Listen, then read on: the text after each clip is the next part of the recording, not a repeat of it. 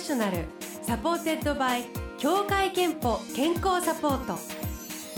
全国健康保険協会東京支部がお送りします。東京 FM ブルーオーシャン住吉美紀がお届けしております。木曜日のこの時間はブルーオーシャンプロフェッショナル supported by 協会けんぽ健康サポート。美と健康のプロフェッショナルをお迎えして元気の秘密を伺います、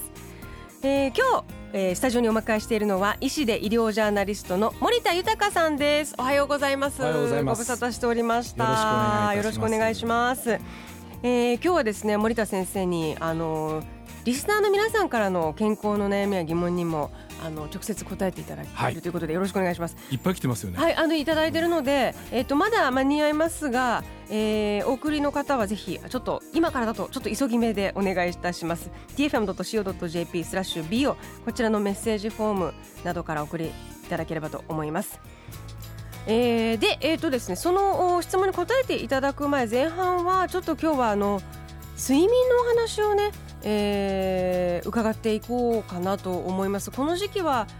まああのなんとなく眠いという方も多いと思うしあとはあの寝始めると寝やすいという方も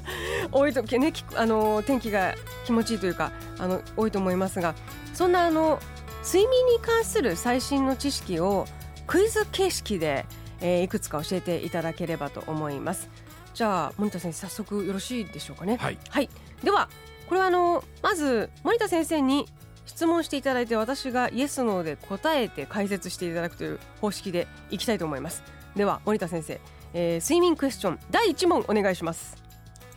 長生きのための睡眠時間は8時間がベスト。ノーえすみません何時間がいいと思います？あの人それぞれな気がして、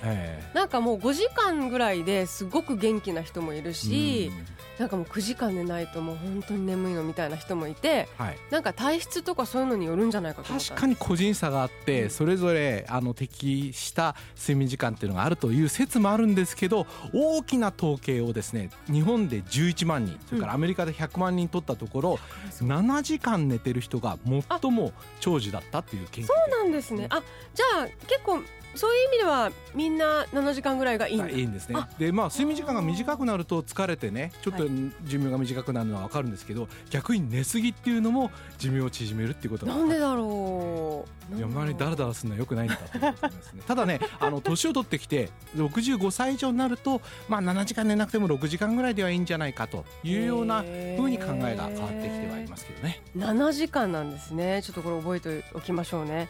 では続いて睡眠クエスチョン。第2問お願いします。睡眠不足になると太りやすいイエスじゃない？ピンポンピンポンでしたね。あの睡眠不足になるとですね、うん、脳の中にレプチンとかグレリンっていうホルモンがあってこれ食欲に関するホルモンなんです、はい、このホルモンがアンバランスをきたして無性に食べたくなる食欲が湧いてくるとホルモンのせいだったんだ。ホルモンのせいだ私もほら眠くて起きてるためにもう噛んでないともう寝ちゃうみたいな。よくねあの起きてる時間、うん、なんかだらだら食べるから太るんだろうというようなことを言ってる人もいたんですけれど最近ではそのホルモンが悪さをしてるってことが分かってきたんですね、なるほどね。じゃあ、あのー、もう健康的なダイエットとかの第一歩はもう良い睡眠時間で睡眠はやっぱり健康の基本かもしれませんね。うんえー、では続いて睡眠クエスチョン第3問いきましょう。お願いします。寝言に返事をしてはいけない。イエスかノーか。イエス？これなんかやっぱりあのちょっと怖い世界に連れてかれちゃうからじゃないですか。いやそんなこと違うそういうことじゃない。世界連れてかれるんですか？なんかわかんないけどパラレルワールドみたいな。それはですあのこれ医学的には寝言をですねあの喋ってる時っていうのは、はい、浅い睡眠の時なんですよ。だから例えば住吉さんが寝言を喋ってるとそれに私が答えると。そうするとね浅い睡眠なんで起きてしまうことが多いんですね。あそうすると睡眠不足になってしまって疲れやすくなってしまうからあの横にいる人が寝言を言ってる人は静かにあの聞いててあげるっていうことが大切へえ寝言言ってて絶対起きない人みたいな人でもやっぱり言っちゃダメなんですねじゃあね。そうですね。起きる可能性が高いですね、えー、だからなんかこう愛してるよって言われて嬉しくて、うん、それにあの私も僕もって言言わない方がいいです。翌日言った方がいいでも怒られちゃったりしてね返事しなかったよねとか言ってね、えー、ということであの睡眠のねお話を聞いてきましたが、えー、後半はいよいよリスナーの皆さんからの健康の悩みに森田先生に答えていただきます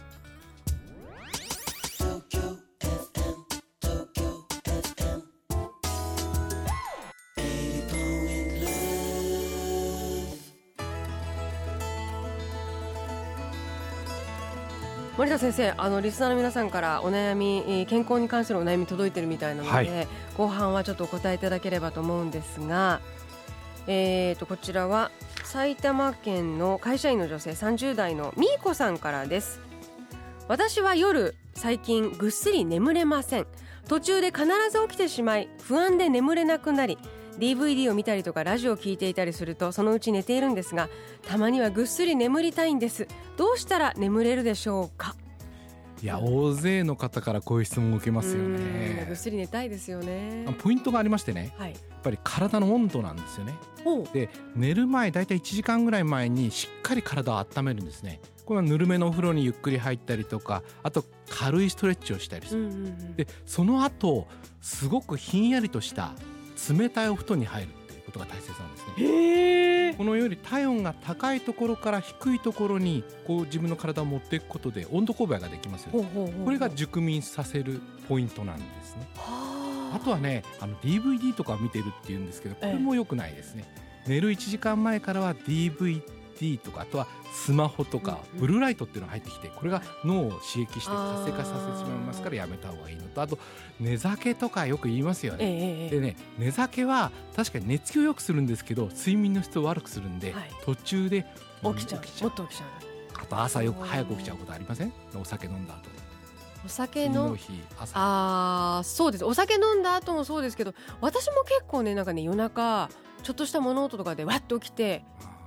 起きちゃうともう一回眠れないんですよね。で実は今朝方もそうだったんですけど4時ぐらいに目が覚めてもう2時間ぐらいなんかもう眠れない眠れないって起きたりお手洗い行ったりなんだりっていう風になっちゃうんですけど、あの多分みーこさんも夜中に必ず起きちゃうからしょう。がなく DVD とかラジオに頼ってるみたいですけどそういう一回起きちゃってまたうまく寝るっていう方法ありますか、まあ、それも同じことで、うん、体を一回温めてあげてればいいんですね。まあ、半身浴でもいいと思いますけど体温めてあげてそしてちょっとひんやりしたお布団に入るということですね。あと中途で起きた時にですね、まあ、スマホとかいじる人がいるんですけど、ええ、こうするとまた脳が刺激されちゃいますからダメですね。じゃあほんわか何か温まる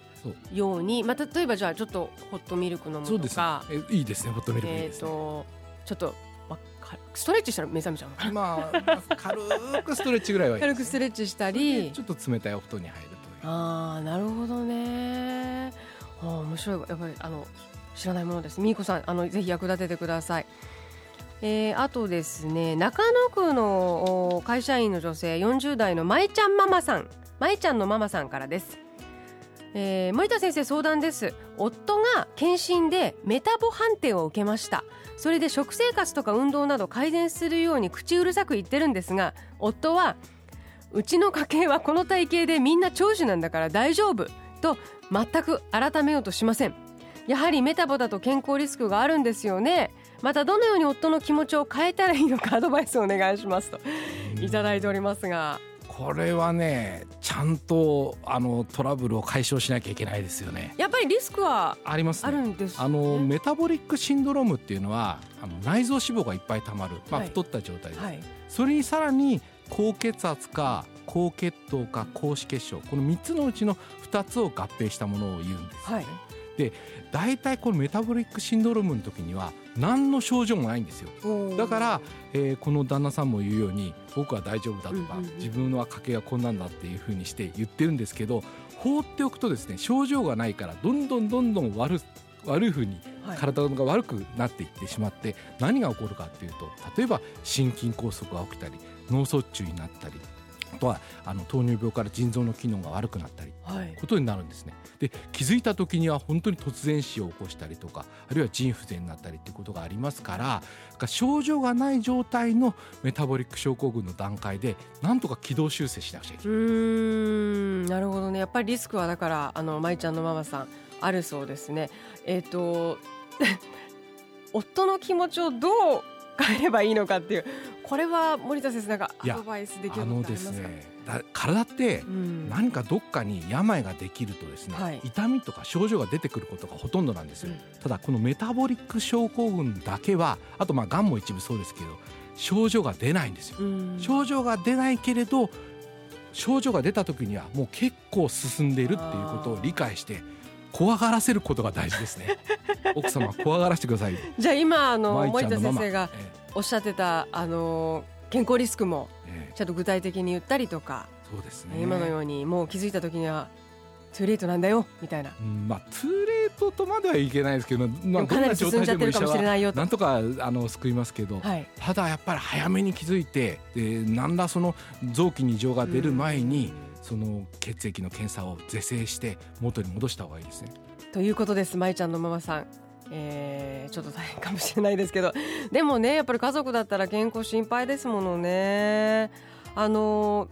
この旦那様は検診でねえー、メタボだということが分かったということですけれども自分の体と向き合う健康診断は大事ですよねそうですよねだから症状が出ないからほっとく人が多いんですけど、うん、やっぱ検診で見つかることが多いですよね。うんなるほど。やっぱり早期発見できれば随分変わることもあるということです、ね、そうですね。あのうちの家系はみんなこんな体型だからっていうふうに、えー、旦那さんおっしゃってるんですけど確かにその肥満遺伝子って言ってですね、まあ、肥満がまあ遺伝するっていうことも分かってるんですけど、うん、でもそれは本当ごく一部であって、うん、多くは例えば同じ家庭でやっぱり肥満の人が多いっていうのは食生活が同じだったり脂っこいものいっぱい食べてたりあとはあの運動不足だったり生活習慣、生活習慣もですね。だからそれをやっぱ家族で考えるってこともとても大切なんだと家族中が悪い生活習慣の可能性もあるということですよね。ね。えー、ということであのぜひお気をつけください。えー、今日のブロシャンプロフェッショナルは医師で医療ジャーナリストの森田豊先生をお迎えしました。最後に森田先生に健康の秘密伺いたいと思います。健康の秘密はまるまるですでお願いします、はい、健康の秘密は毎年の点検だと思いますね健康の秘密は毎年の点検です。毎年やチェックをすることでどこかに異常がないかどうかっていうのをチェックして早めに悪いところがあったらそれを直していく症状がなくてもそれを行っていくことがとても大切だと思います、ね、えー、今日のブロシャンプロフェッショナルは医師で医療ジャーナリストの森田豊さんでした。ありがとうございました。ありがとうございました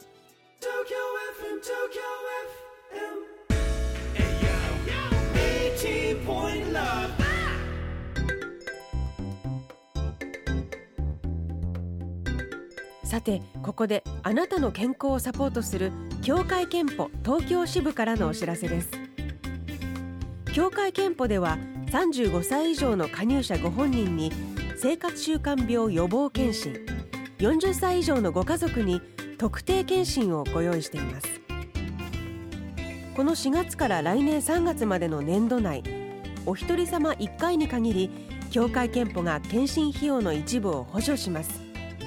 毎年検診を受けて自分の体をチェックしましょう。詳しくはホームページ協会けんぽ東京で検索してください。ブルーオーシャンプロフェッショナル supported by 協会けんぽ健康サポート。全国健康保険協会東京支部がお送りしました。